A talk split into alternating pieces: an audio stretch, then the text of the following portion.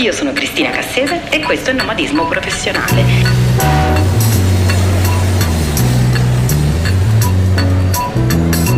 Un podcast unico nel suo genere, interamente dedicato all'antropologia culturale. Di iniziare a esplorare il tema di questa puntata, permettetemi di ricordarvi che se vi interessa conoscere tutto, ma proprio tutto, delle mie esplorazioni nomadi del periodo, basta iscriversi a Nomadica, la newsletter mensile gratuita di nomadismo professionale. Ci troverete suggerimenti a proposito di libri, film, serie tv, ma anche podcast, luoghi da visitare, esperienze insolite e molto altro. Per iscriversi basta compilare il form sulla home page di www.nomadismoprofessionale.it. Detto ciò, possiamo iniziare. Quello del viaggio è probabilmente il tema più ancestrale che l'umanità abbia mai raccontato. Non a caso, i grandi poemi epici dell'età antica hanno tutti a che fare, in un modo o nell'altro, con partenze, dislocamenti, peregrinazioni. E così per Gilgamesh, l'eroe dell'epopea classica babilonese risalente al terzo millennio a.C. E così per i Pandava, i protagonisti dell'antico poema indiano Mahabharata, che subiscono un esilio. E così per l'Ulisse omerico, costretto a girovagare per ben dieci anni a causa della furia degli dei.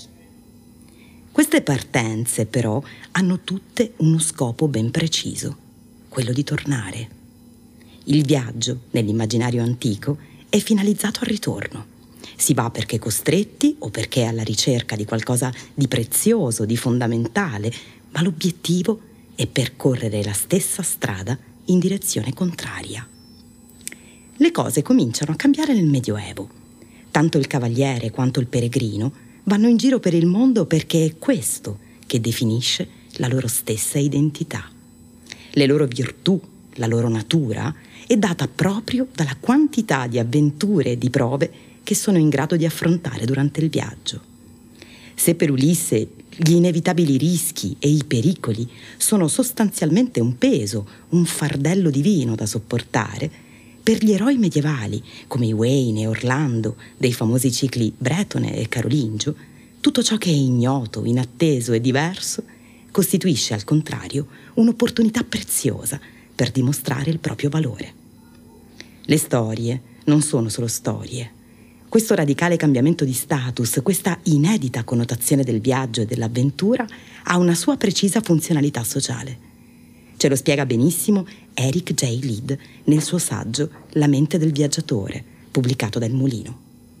In quel periodo il sistema feudale si stava consolidando, ma c'era ancora un bel po' di gente errante e vagabonda che andava in qualche modo messa a posto. Bisognava, cioè, attribuire un senso, uno scopo ad un comportamento sociale di per sé anomalo. Come dicevo nell'episodio dedicato agli archetipi e agli stereotipi, tante volte la storia immaginata viene prima della storia reale. L'immagine del cavaliere senza paura, sprezzante il pericolo, pronto ad affrontare qualsiasi peripezia, era perfetta per codificare un'anomalia, trasformandola in un ideale culturale. Lid sottolinea quanto e come questo passaggio sia storicamente rilevante. In questo ideale c'è infatti la convinzione, in parte ancora valida, che la persona sia un'entità autonoma, in grado di realizzarsi proprio attraverso processi di separazione e delocalizzazione, processi che determinano la scoperta dell'altro da sé, la sperimentazione di se stessi nel mondo, lo sviluppo di una progressiva capacità di controllo sull'esistente. E così il viaggio diventa non solo metafora di cambiamenti interiori, ma concretissima possibilità di vita. Viaggiando si possono acquisire ricchezze materiali, c'è libertà, conoscenze, si può cambiare condizione sociale, si può fare fortuna. Insomma, il movimento nel mondo diventa una specie di ascensore sociale. L'anomalia si trasforma in affascinante stravaganza. E non a caso questa parola deriva proprio dal latino medievale, vagans, participio di vagari, che significa vagare, errare, ed extra, che sta per fuori.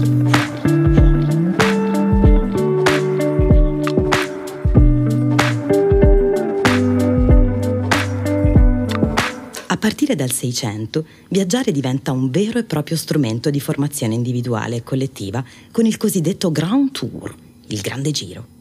L'aristocrazia e la nascente borghesia industriale europea istituirono questa pratica educativa che aveva per destinazione principale, pensate un po', l'Italia. Con il suo immenso patrimonio artistico e culturale, il nostro paese era una meta obbligatoria per nobiluomini e nobildonne dell'età moderna. E fu così che nacque il turismo, termine che viene proprio dalla parola francese tour. In molti casi queste esperienze divennero libri che contribuirono enormemente a quella che oggi chiamiamo letteratura di viaggio. Tra i tanti a compiere il Grand Tour, infatti, troviamo autori molto significativi. Tanto per darvi un'idea, tra il 1739 e il 1741 Sir Horace Walpole, conte di Orford, compie il suo Grand Tour in Francia e in Italia. Qualche anno dopo, il nostro pubblica un romanzo destinato a diventare un grande classico della letteratura, nonché il primo esempio di molte cose.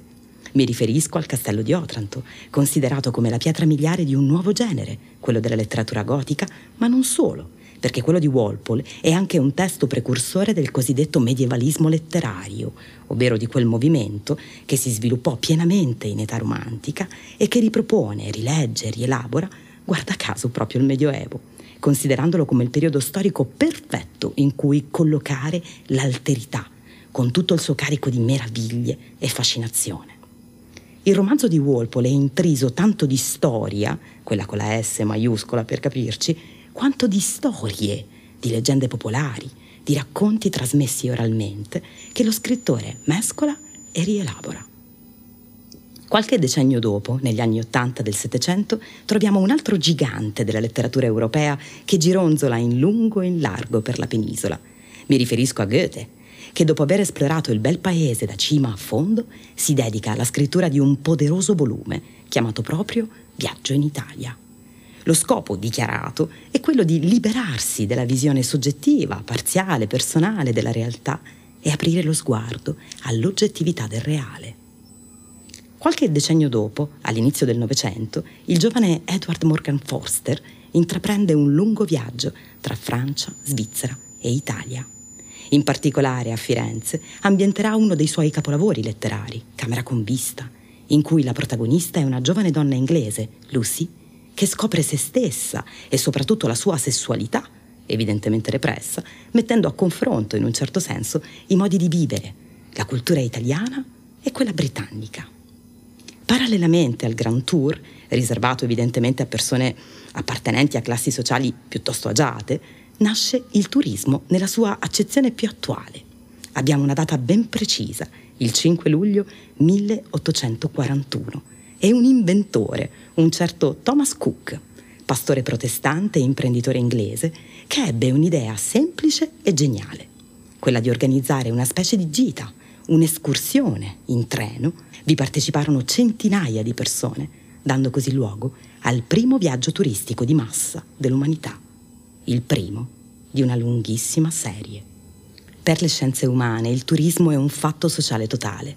Questa espressione deriva da due figure centrali, due giganti della sociologia e dell'antropologia, che erano tra l'altro parenti, Émile Durkheim e Marcel Mauss. Un fatto sociale totale è un evento che ha il potere di influenzare la società nel suo insieme un evento che ha implicazioni di ogni sorta in tutti gli aspetti del nostro vivere in comunità. Il turismo è a tutti gli effetti un fenomeno complesso e ambivalente. È al tempo stesso sia un vistoso effetto che un'ingente causa di cambiamenti storici, sociali e culturali. L'antropologia inizia ad occuparsi di turismo relativamente tardi, negli anni 70 del secolo scorso. Il clima è quello di cui parlavo nella scorsa puntata, ovvero quello dei cultural studies. Già dal principio gli approcci sono plurimi. In particolare si affermano due correnti di pensiero, quella di Denison Nash e quella di Nelson Graburn. Nash sostiene che il turismo è un processo transazionale, vale a dire un processo costituito dall'incontro tra ospitanti e ospitati. A partire dalle teorie sociologiche sul tempo libero, l'antropologo definisce come turistico il sistema generato da quelle società che distinguono nettamente il tempo del lavoro e delle obbligazioni, dei doveri, dal tempo dello svago e del piacere. Per Nash l'analisi antropologica è in grado di mettere a fuoco il cardine in cui si intersecano due o più culture o subculture, in cui avvengono queste transazioni. L'approccio di Graburn invece è di tipo strutturale e si sviluppa a partire dalla dicotomia sacro-profano di Durkheim, Moss e di un altro gigante dell'antropologia sociale, Edmund Leach. Il turismo ha molte varianti, non c'è un solo modo di praticarlo, ma al contrario esistono diverse forme di rottura ritualizzata della vita ordinaria. Grazie all'intensificarsi delle ricerche sul campo, il dibattito accademico si è ulteriormente allargato, includendo molte altre teorie e modelli interessanti, come quello del neoritualismo di Victor Turner e quello della fenomenologia del turismo di Eric Cohen. Insomma, l'antropologia del turismo è davvero straordinariamente ricca di temi e di focalizzazioni.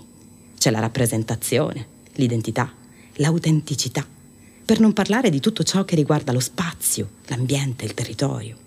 E a proposito di questo, non possiamo non citare la teoria dei non luoghi di Marc Auger, che meriterebbe una puntata a parte, così come la costellazione gigantesca dei cosiddetti nomadi digitali, che potrei esplorare in futuro. Fatemi sapere se questi argomenti vi interessano oppure no.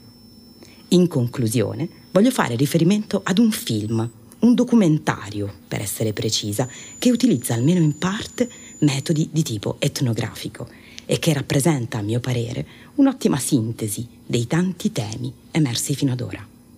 Cannibal Tour, scritto e diretto da Dennis O'Rourke, segue un gruppo di croceristi europei e americani che negli anni Ottanta visitano alcuni villaggi lungo il fiume Sepik, in Papua Nuova Guinea, villaggi abitati dal popolo Yatmul, che si presume pratichi o abbia praticato il cannibalismo. Guardatelo, è incredibile quanto sia efficace nel rendere l'idea di che cos'è, a tutti gli effetti, l'etnocentrismo. L'argomento di questa puntata è pressoché inesauribile, potrei tenervi qui per dei mesi, ma dato che non se può fare, vi saluto, dandovi, come al solito, qualche spunto per ulteriori divagazioni nomadiche.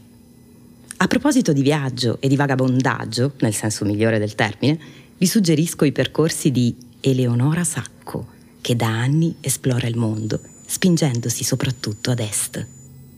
Non sono molte le persone che scelgono di visitare paesi come l'Uzbekistan o la Georgia, pochissime quelle che lo fanno con un livello così alto di cura, di competenza e di entusiasmo. Non ci credete? Fatevi un giro sul suo sito Panderut e sul suo profilo Instagram. Inoltre Eleonora è particolarmente poliedrica. La trovate in libreria con un testo prezioso e molto originale che si intitola Piccolo alfabeto per viaggiatori selvatici, pubblicato da Enrico Damiani, editore. E potete beccarla anche qui su... non so se mi state ascoltando da Spotify, Apple Podcast o altrove, ma insomma, da queste audioparti con Cemento, un podcast unico e raro realizzato in collaborazione con un altro viaggiatore straordinario, che è Angelo Zinna. Se cercate invece consigli per scrivere di viaggi, fate riferimento a Immaginari per viaggiatori di Alice Vallone, edito da Franco Cesati. Sul turismo e in particolare sull'antropologia che se ne occupa c'è una letteratura immensa, dico davvero. Un ottimo inizio, secondo me, è costituito dai saggi di Alessandro Simonicca, in particolare Antropologia del turismo, strategie di ricerca e contesti etnografici, edito da Carocci, e Turismo e società complesse, saggi antropologici, pubblicato da Melteni. Mi fermo qui, ma solo per adesso. E voi che genere di viaggiatori e viaggiatrici siete? Vi piace pianificare ogni singolo dettaglio o preferite un'atmosfera più avventurosa? Quali destinazioni avete in mente in questo momento? Quali sono i viaggi che sognate da una vita e che non vedete l'ora di realizzare? Fatemelo sapere nei commenti sulla pagina Facebook Nomadismo Professionale e sul mio profilo Instagram. Se questo episodio vi è sembrato interessante e volete sostenere il progetto, offritemi un caffè o un cappuccino su Kofi. Grazie per il vostro ascolto e statemi bene. Ciao!